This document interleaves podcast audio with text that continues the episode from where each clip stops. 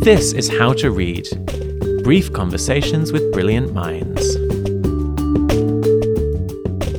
How to Read is a series of brief conversations with literary scholars. I'm Milan, and in each episode, I sit down for a cup of tea with a different scholar and we talk through their current research. And I'm Jess, the producer of How to Read. Today, we're talking to Paul Saint Amour, an English professor who studies 19th and 20th century novels. We hope you enjoy the conversation. And now, back to Milan. What happens when we apply today's ideas about social networks back onto literature of the past? It's easy to think of these networks as a new feature of 21st century life, but English professor Paul Saint Amour argues that earlier novels also had a profound understanding of these issues. Paul Saint Amour, welcome to the podcast. Thanks very much. We're going to talk today about social networks. Mm. And my first question is how does that term apply to a literary work? hmm It's a, a good place to start. Um, one way to think about it would be that an app like Facebook formalizes Mhm. ways of communicating that have existed for a long time in more informal ways, right? So Mhm. that the metaphor of following or friending is one that's sort of rooted in long term practices that don't Yeah. require digital infrastructure. Mhm. And so to take that idea of a social network and walk it back to a moment before Yeah. Facebook is in a way to ask how people were thinking and writing about social networks before they were sort of formalized. Mhm. And in the case of the major example that I am hoping we can talk about today, which Mhm. is George Eliot's novel Middlemarch from the 1870s, Yeah. you know, if you take the idea of a social network back to that novel as a question, Mhm. what you find is that she's very interested in uh, how information travels. So can, can you just sort of, for, for listeners that don't know Middlemarch, Yeah. kind of tell us what that novel is about and at least like what's important to understand about it for this topic of social networks? Sure.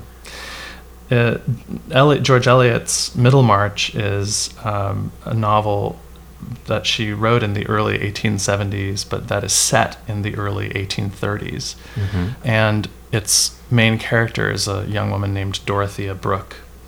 And it's a story of her marriage to an older man who is a scholar, mister Mhm. Casaubon, Mhm. who is uh, cranky and egocentric and needy and Mhm. ambitious. Mm. And he dies, and as he is ailing, she has begun to become closer to Casaubon's young nephew, Will Ladislaw, who is her Mhm. contemporary. And Mm. Casaubon sees this bond beginning to form and adds a codicil to his will, saying that a codicil?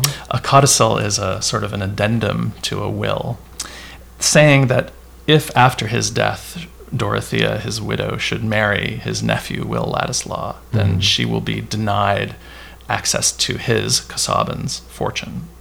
So he's from beyond the grave Mhm. preventing her from remarrying. Um, and to tell the story that way makes it sound as if there are three characters. Mm. But in fact, Middlemarch is a four volume novel, many hundreds of pages long, with Yeah. dozens and dozens and dozens and dozens of minor characters. I'm just going to see if this tea is starting to look brewed. Uh, let's check. Um, maybe a little pale still. What do you think? I would say that Maybe let it go a couple more minutes. Yeah. So you mentioned earlier this issue of how information circulates. Mhm. Um, is it partly circulating through these other minor characters? Exactly. Yeah. yeah. So how can you give an example of how that operates? I can. And um, first, I want to just share with you a, a couple of sentences that I think set this up Okay, great. pretty well. And Yeah. this is um, from chapter 59 Mhm. uh, in, in Middlemarch. And it, the chapter begins News is often dispersed as thoughtlessly and effectively as that pollen which the bees carry off, having no idea how powdery they are when they are buzzing in search of their particular nectar. That's lovely. Yeah, amazing, right? Yeah. Um, and I, you know, I'm drawn to this partly because my members of my family are urban beekeepers, but Oh wow, also amazing.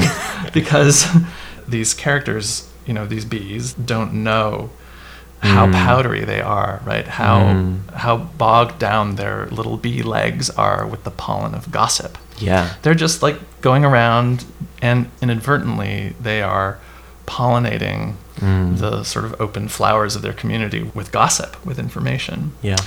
And the kind of crucial bit of information here that is transmitted Mm. is the news of this codicil, this addendum to Mr. Casaubon's will. Mhm.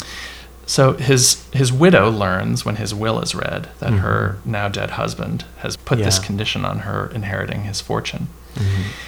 But Will Ladislaw does not know. Okay. Now you'd think that that information would travel rapidly to Will from Dorothea.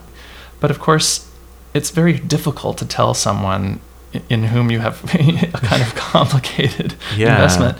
You know, by the way, even should you have feelings toward me and even should I reciprocate them, Yeah. if we were to act on them, it would trigger this codicil in my dead husband's will such that we would be deprived of his fortune. Like, yeah. what's the context in which in 1831 you can say that to a person or even maybe now Yeah. should, I mean, should wills have codicils It's like, this We haven't yet said we're in love, but I can't marry you. Just FYI. right, Yeah. exactly so that is an example of a kind of strong social tie Okay. Right. Yeah. Between Dorothea. between dorothea and and Will. will, Mhm. that is actually an impediment to the transmission of this news Mm. And what Eliot then does is to trace the circuitous path that this news follows from one of Mr. Casaubon's servants to Dorothea's servant to a servant in yet another household Mhm. to the sister and mother of the clergyman who's the sort of head of that household Mhm. to a manufacturer's son from the town Mhm. to his sister, then to Will Ladislaw, who is a visitor in that sister's house. So that news changes hands something like eight or nine times Mm. by way of weaker social ties before it Mm. hops this intimate distance between these two people who can't talk about it. So you've used the terms strong and weak social ties, and what do you mean by those terms? Those are terms that um, I get from a sociologist named Mark Granovetter, Okay. who published a famous article in the 1970s in which he talked about strong and weak social ties. Mhm. Strong social ties. So this is in real life. This, this is in real life. Yes, this is not a sociologist in Middlemarch. Got it. I mean, it's such a massive novel. There could be a sociologist in There there. should be. uh, and Granovetter made a distinction between strong social ties, which are those between intimates, whether Mhm. family members or other kind of strong primary social bonds, and weaker social ties, which are more incidental, less intimate. Mhm. And one of the So arguments like of this, acquaintances, people. the people you see in the elevator, Mhm. people you run into at the line at the local post office. And the one of the key arguments in this essay is that information travels both more rapidly and more widely Mm. by way of weak social ties than by Mhm. way of strong ones, which would seem sort of counterintuitive. You think of intimates as sharing everything, Mm. sharing information. Mm. But the problem with that hypothesis is that people who are very close to one another will tend to have very closely overlapping social webs or networks. Okay. And so that Doesn't bit of news doesn't move that far or that fast. Yeah. Whereas if you tell the person in the elevator, Mm. and that person has an almost completely non overlapping social world with your own, Mm. suddenly that bit of news has caught fire Mm. um, in a dry area of tinder that is completely separate from your own already burned over fuel supply, right in your in it. your social network. And in a way, I guess I do want to sort of suggest that Middlemarch is intuiting that argument, Mm. you know, a hundred years before Granovetter actually like sits down and hammers it out. Mm-hmm. All right, I'm gonna see. I think this tea is probably now all set. If it's not, it's probably not gonna get that much stronger. Actually, that looks fine. That looks good. Okay. Um, And, I, you know, this, I think it's interesting in its own right, but I think it also leads us back to some of the really central ethical questions at the heart of a book like Middlemarch. mm. The, the narrator of that novel is asking readers again and again to remember that people that you encounter every day whose names you may not even know are the centers of their own life experiences in Mm. which you also feature you, you reciprocally feature as a as a minor figure if Yeah. you feature at all Yeah. and I think that one of the ways that she does it is by populating her books with these characters of whom you catch tantalizing glimpses and who you're really invited to imaginatively place at the center of another novel. To imagine a Middlemarch that is focused on um, the servant Tantrip or Mhm. uh, on Mrs. Farebrother instead of on Dorothea Brooke and Mm. Will Ladislaw. And in a way, what I'm talking about is a kind of fan fiction criticism approached in the sense that it's asking us to Write tarry extra in that stories. world, yeah, and to sort of imagine it otherwise. Yeah. Um, to imagine what other kinds of narrative trails you could take through that world. yeah. I guess I would add one thing, Mm-hmm. which is that novels in different periods conceive of their relationship to the world really differently. And Mm-hmm. right now I'm teaching Joyce's Ulysses, and Okay. I've been bringing some of these same questions to bear on that book Mm. with really, really different results. Yeah. Um, okay, so tell us what are the kind of major differences between Ulysses and Middlemarch? or okay, let's let's How long do you have? right. Let's let's simplify. So, what are the kind of key features of the social network in Ulysses? In some ways, they they bear a family resemblance to those in Middlemarch in the sense that it is also a long novel Mhm. set in one place and very interested in the ways that members of families, but also members of looser kinship communities, Mm-hmm. interact, share information, trade opinions, lend each other money. Mm-hmm. But Ulysses, in a way that Middlemarch is not, Mhm. is interested in putting distortive lenses between us and, um, let's say, the realist novel of the 19th century.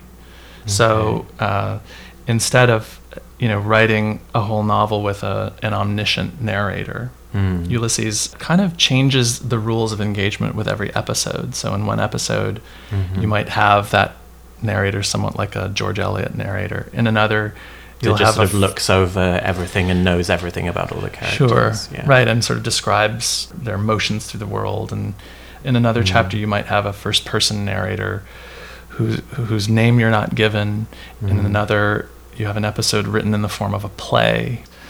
Um, so that novel is taking something like Eliot's thought experiment about information in communities Mm. and folding it in on itself to think about the kind of information a novel is and the the different filters that can be put on that Mm. information. and you as a reader also then being part of this information network. For sure. right? Yeah. Yeah, and there's there are a few quite chilling examples of that Uh-huh. where there's a there's an episode which is sort of partly narrated by a first person narrator again whose name you don't know but as you read this episode and you begin to locate this character in relation to other figures whom you've already met it Mhm. becomes fairly apparent that he is a police informant talking to a policeman in this case, you know, a member of uh, what would be the occupying police force of the British Empire in Dublin, because in Mhm. 1904, when Ulysses is set, Dublin is the capital of an of an occupied colony. Mm. So you, as a reader, are getting addressed as if you were a member of the sort of espiocracy, right? The sort of spy network that Wow, runs okay. this colony. Yeah. And, you know, if you are used to being a kind of disembodied reader of 19th century novels that don't sort of tell you where you are or who you are in the world of the fiction, Mm. and just sort of enjoying it the way a spectator enjoys a spectacle, Yeah. suddenly you are being addressed and forcibly channeled into a Mm. particular position Yeah. that you know makes you ask a different set of questions about the relationship between reading and power for instance Mm. reading and surveillance Mm. reading and occupation Mm. um, that can be quite disquieting in a way that uh, I think is n- not so common in, in 19th century novels. Yeah. Uh, Yeah. So If you could be a part of any novel's social network, which would it be? Wow. And what would your position within it be? Right. Well, since I've been talking so much about Middlemarch and tipped my hand that it's a novel that I love and love to sort of think and feel with, Yeah. I would go ahead and say that book. Although I worry that my position in it would be the dry as dust. Casaubon. The, the scholar. The yes, the Yeah. pale scholar whose Im- ambition of writing the the key to all mythologies will never be realized. I guess Mm. you know I would maybe want to imagine a different place for myself. Um, I think I would want to be the beekeeper Oh. in Middlemarch. I didn't even know there was a beekeeper. That's one. Well, there isn't now. There is, but maybe the beekeeper in Middlemarch is something like the publican at the local pub, right? Who's who's watching the bees laden with the pollen of gossip taking off and landing in the pub and Mm. exchanging that pollen with one another. That's lovely. Paul Saint Amour, thank you very much. Thanks very much, Milan.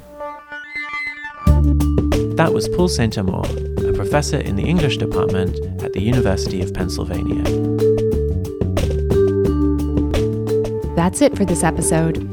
For links to books mentioned in our discussion, plus further reading, visit our website, howtoreadpodcast.com. You can also listen to a bonus clip of Paul St. Amour explaining how he turned Middlemarch into a role playing game for his students.